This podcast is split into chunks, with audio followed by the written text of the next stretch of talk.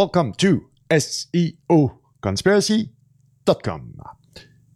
One SEO question, 60 seconds to answer. Let's go. Are structured data good for ranking? Well, yes and no. Structured data are vital. You must use structured data to make your content understandable by a robot, an algorithm that is pretty much dumb and doesn't understand what it reads.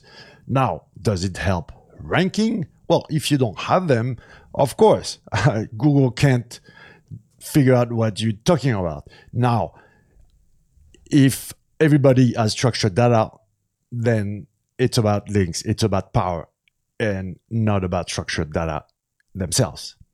SEO conspiracy here, checking out. Thanks for watching.